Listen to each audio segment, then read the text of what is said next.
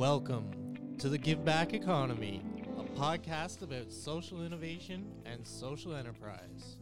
Now, with your host, Peter Miller. Welcome, and today we go to the east coast of Canada to talk to Anne Lark, Kathryn Lockhart of the Atlantic Accelerator for Tech Startups called Propellic. So, welcome, Kathryn, and uh, tell me about your academic career, which I think has spanned uh, a couple of countries. Yes, thank you. Um, thanks for having me, Peter. I'm pleased to be here. Um, my academic career was, I'm going to call it short and sweet. I was um, fortunate enough to attend UNB's Renaissance College when at the time it was a brand new program. So I was in the second graduating class. So, oh, hold, hold on. UNB.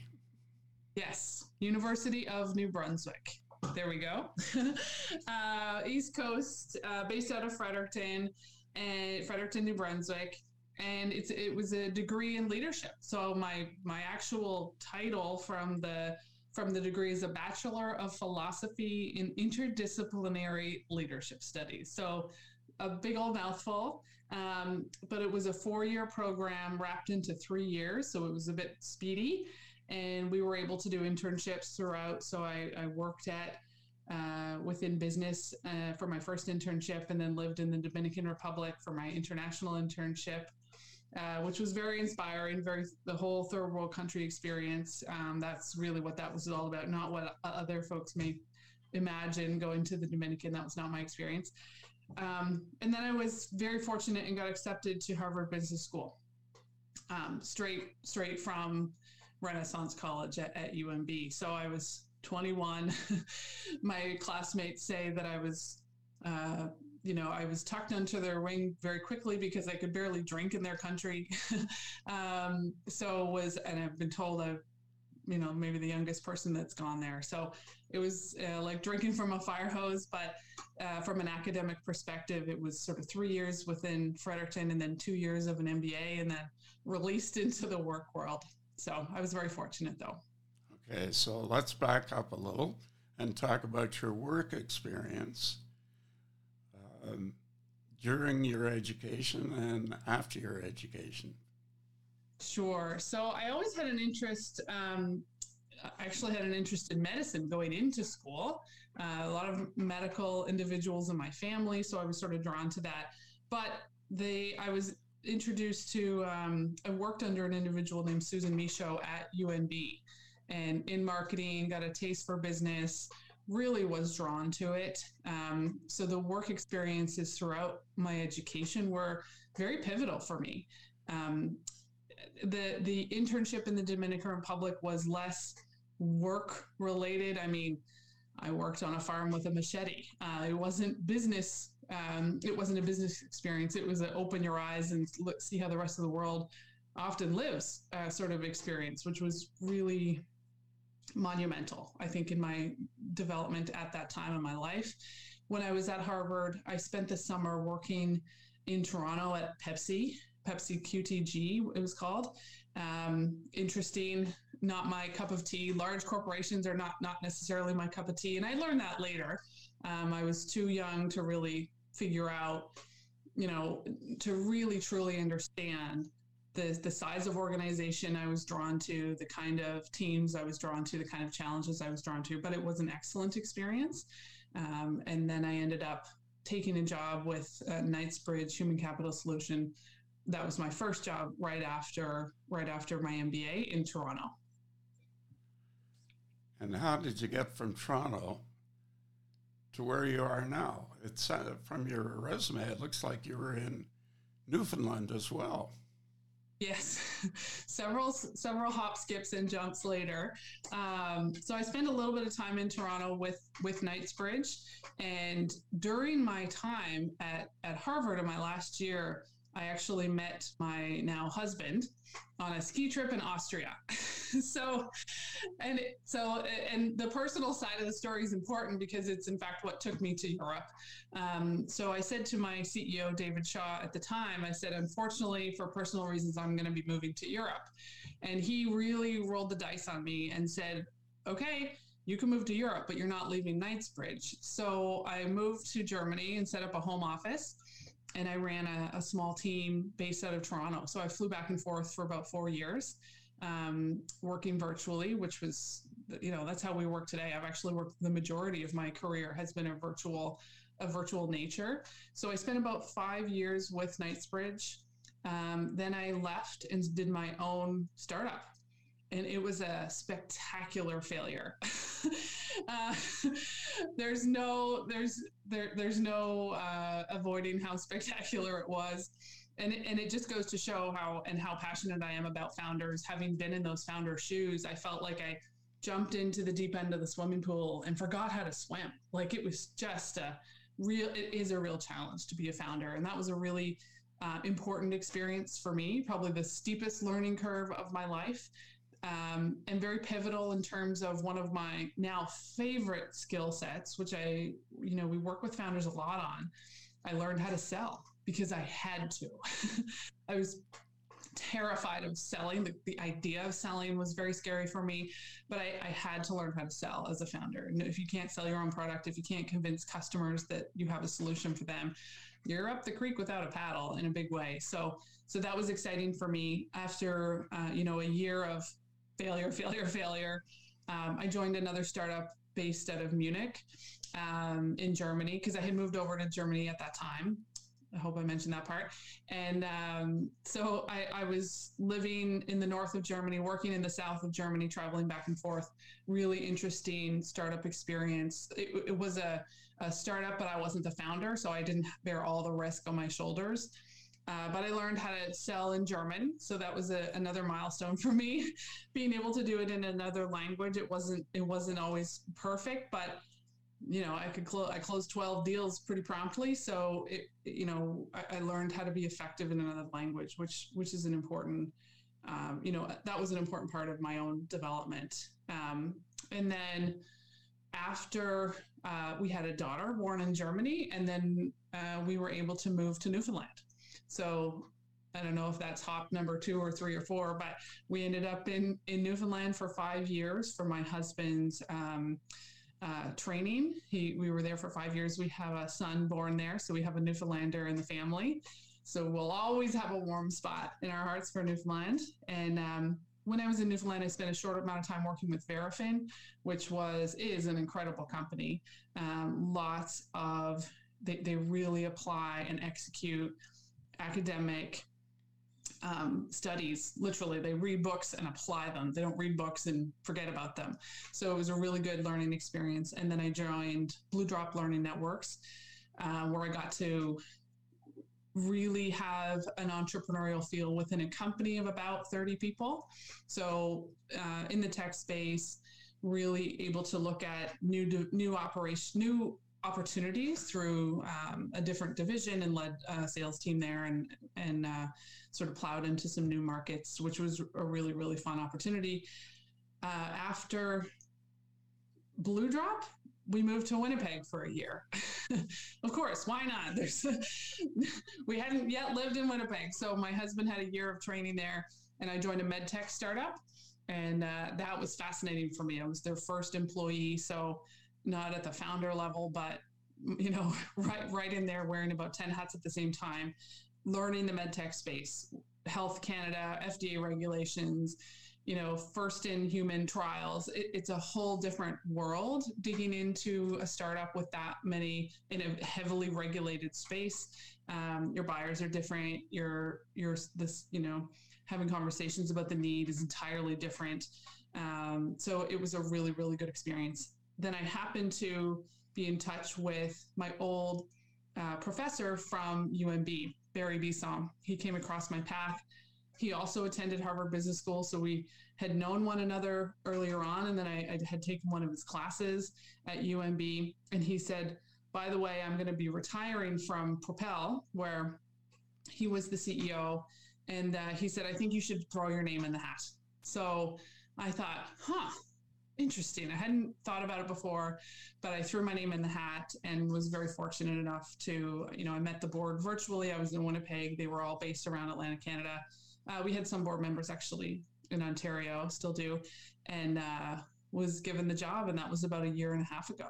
So we moved back to New Brunswick after Winnipeg, and I am never moving again if I can, if we can help it. But our, our lens, Peter, is is we at Propel, we are really responsible for all of Atlantic Canada and and looking to extend our offering to founders outside of Atlantic Canada as well. We're, we're exploring um, the commercialization of our of our model. So it's a really exciting time for us, but our hearts in Atlantic Canada with with the interest and, and passion to extend those services beyond.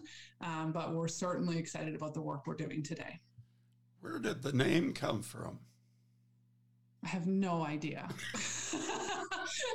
I, well, let me say, let me say this: the Propel was founded by Jerry Pond and and there were a few other individuals nearly 20 years ago. So they were responsible for selecting a strong name. I I can imagine it was about really propelling new companies forward. It was designed originally. The thought process was to set up an accelerator to help leverage opportunities that were outside of the natural resources window, if you will. You know, we have a heavy resource based economy here um, in Atlantic Canada. So the roots were originally in New Brunswick and quickly expanded to focus on all of Atlantic Canada, but it was to really leverage tech, tech opportunities. And opportunities in the tech space now touch almost every single industry. So at the time, nearly 20 years ago, that would have been a, a very refined thought. So companies that do X, Y, and Z are in the tech space. And now it's everything from, you know, insurance to ag tech to health to ed tech.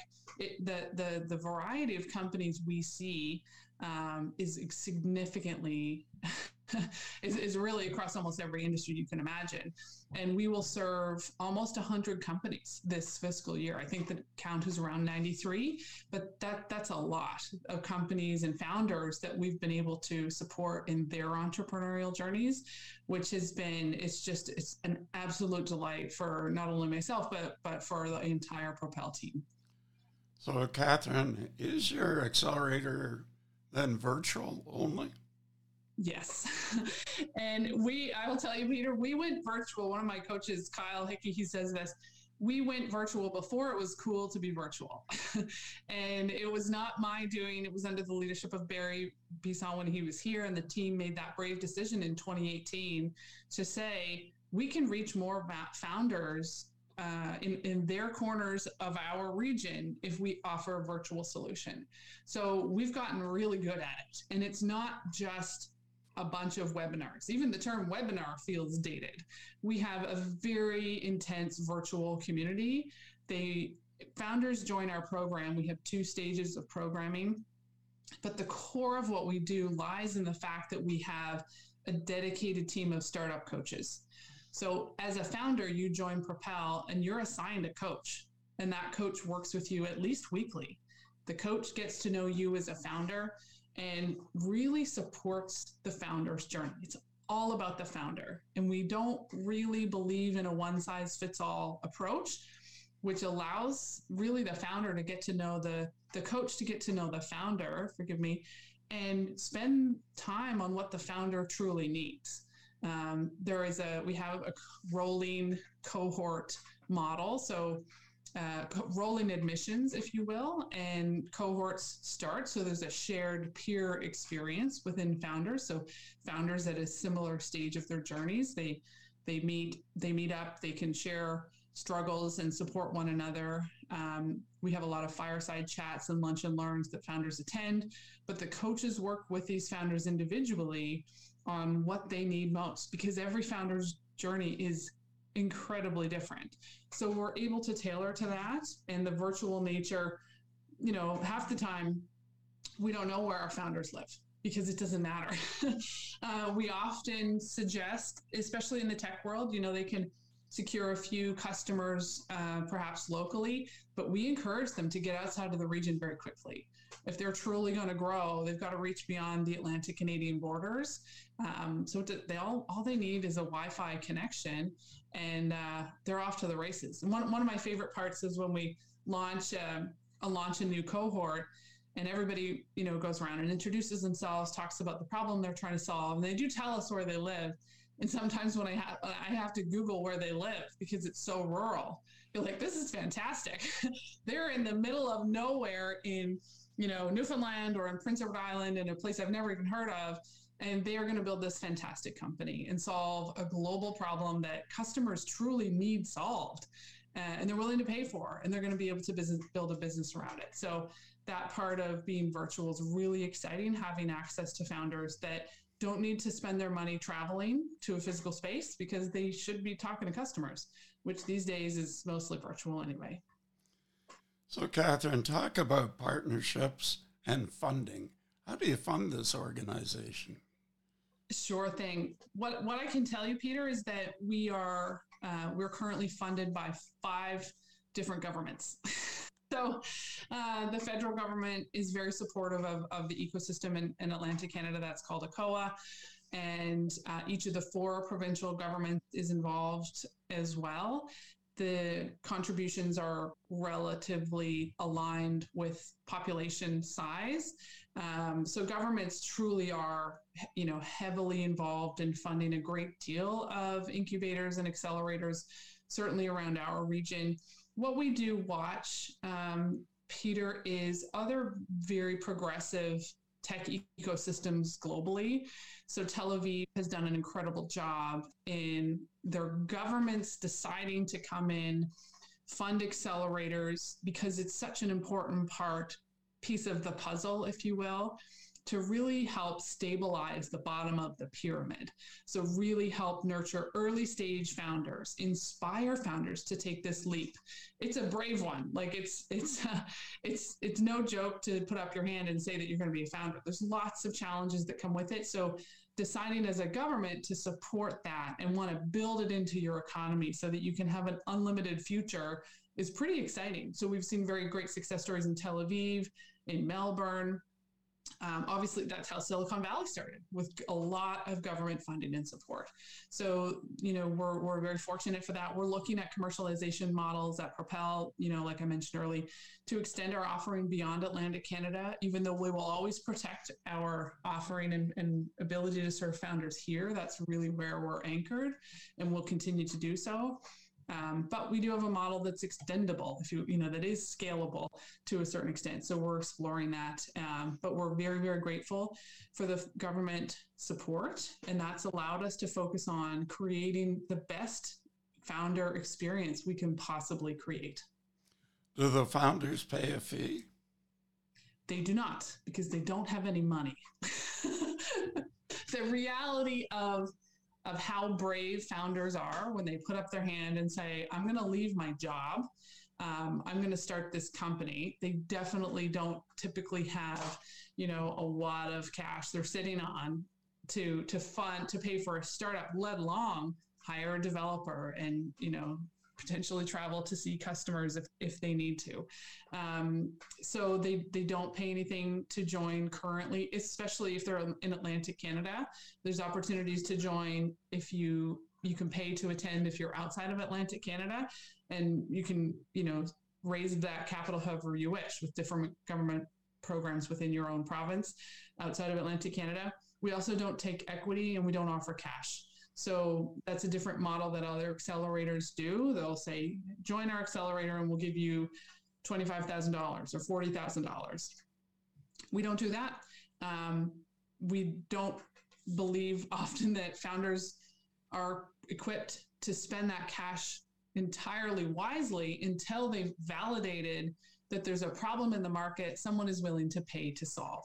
So we spend three to four months at the beginning of our program focused on empowering the founders with the right skills.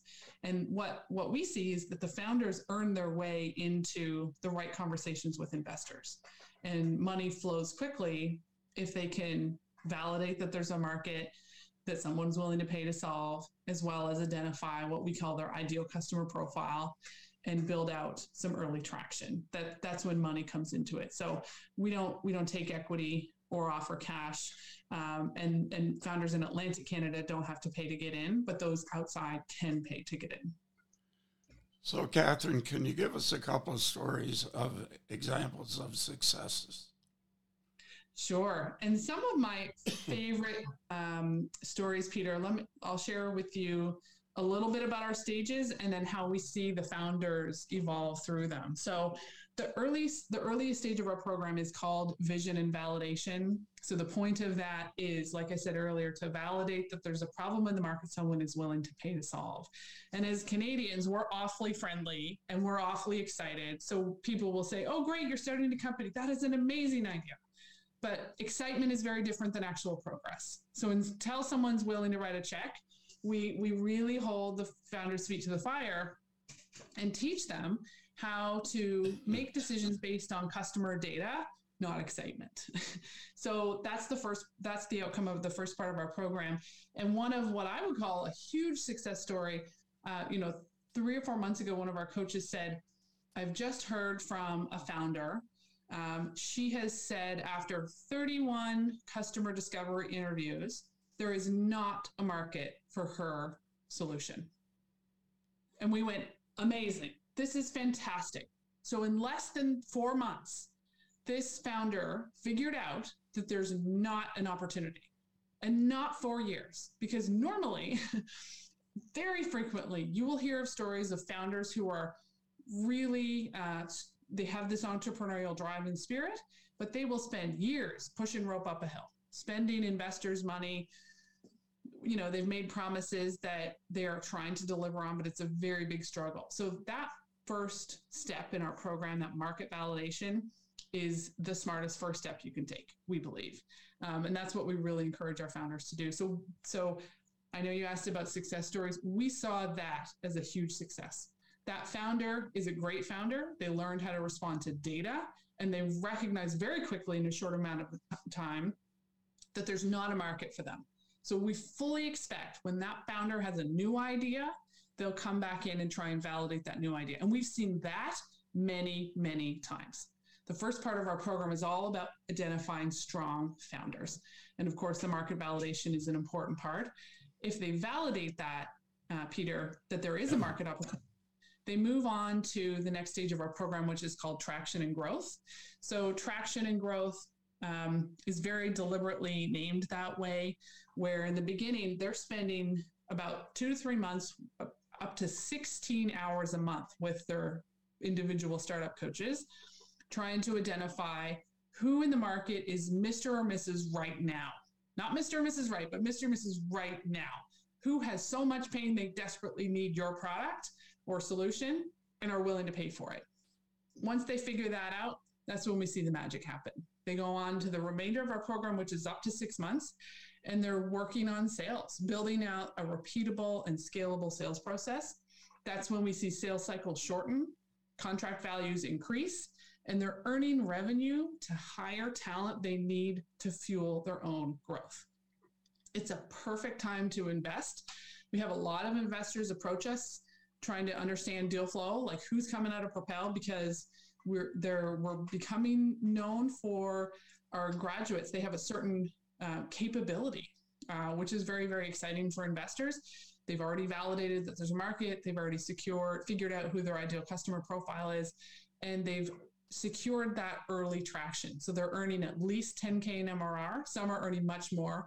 Our current incoming program they're earning nearly $20000 in mrr a month um, at the earlier part of our program. So we're seeing an evolution in the maturity of companies that we're supporting as it is, but their development while they're with us is really focused on empowering them with the right skills to grow and scale these tech companies. So we see founders coming from ag tech, ed tech, um, health tech, insurance, legal, you know, uh, cloud infrastructure, you name it and uh, raising money in many, many cases during our program. And then, if right um, once they graduate, we see a lot of investments happening within the next six months of their journey. Um, so we've seen some great wins in the ag um, in the ag tech space. There's a company called ReelData. They work on land AI um, censorship for land-based fish farms, for example. Or you know, there's a female founder in our cohort called QuickFacts. It's about bro- insurance brokerages. So the successes coming out of out of Propel are very very exciting and we continue to support them as alumni in any way that we can uh, but we see them in the news almost every day in our region so it's getting very exciting so catherine do you have an alumni group as well we have a, we have alumni, and that's one of the things, uh, Peter. We definitely want to spend some more time supporting the alumni group. I wouldn't say we're awesome at it yet. uh, we have good relationships with our alumni, and I will say it's really because of the coaches. The coaching relationship is one that lasts beyond this program itself. So founders have often told us their coach becomes like their business whisperer like the voices in their head. Like, what do I do if I'm stuck with X, Y, or Z problem, they reflect back. Well, okay, my coach would probably tell me to do think about this and reflect on that and revisit the data. Um, so, so that's a relationship that doesn't just disappear. So, so that's extended, you know, the relationships more and more. But working to bring alumni together more frequently and support their needs as their, you know, their companies are more mature is something we we certainly hope to do in the future. So three years from today, are you I, going to are you going to be in Canada or Europe or United States? It's a very good question. I hope I'm just still in New Brunswick. I'm I'm I, I think I've uh, for our children's sake, I think we'll uh, hopefully stay put without moving their schools anymore. And um, but yeah, hopefully we'll be here. I'd love to see Propel, known, and, and the rest of the Atlantic Canadian ecosystem, not just Propel, all the other accelerators and incubators working hard with found to support the founder journey because we really do believe it takes a village. So we, you know, founders aren't only successful because of Propel, but we'd like to see our region pumping out baby unicorns. And by that, I mean companies that are valued between 50 and 100 million dollars. You know, they've got let's call it 20 to 25 full-time employees. They're very highly educated individuals um, from a tech perspective or whatever industry they're coming from. There's a lot of expertise that require education and years of experience and we see those founders starting companies. It's not just fresh grads all the time not at all. We have a huge variety. 50% of our founders peter are new canadians um, so it's a very very good balance within within our region and we want to see the base of our pyramid. So at least 100 baby unicorns a year uh, within three years regionally, which automatically will um, unlock a path forward for unicorns. So companies valued at a billion dollars. But let's just take a smarter first step. Let's build that base. So there's lots of young talent, lots of senior talent uh, really recognizing the opportunity to live in this beautiful part of the world while having a fantastic career and um, access to great trails and views of various bodies of water around our region. Um, so this is definitely a place that we can confidently say is very connected. It's very global and it is very livable. People love living here. And what we're seeing is that people are moving here with their jobs or moving here to join one of our exciting tech startups. Um, so, anyone listening who would like um, a, direct entry into some of the opportunities here, definitely reach out. We're, we're constantly looking for tech talent, particularly mid management, uh, is a bit of a shortage here that we're excited to, to welcome folks here um, and keep pumping out those those baby unicorns. Okay, Kathryn, your website, please propelict.com. Thank you. You're doing great work. I hope you stay in one place for the sake of your children. Thank and you. Uh, thank you for joining us this morning. Thank you ever so much for having me, Peter. I appreciate your time.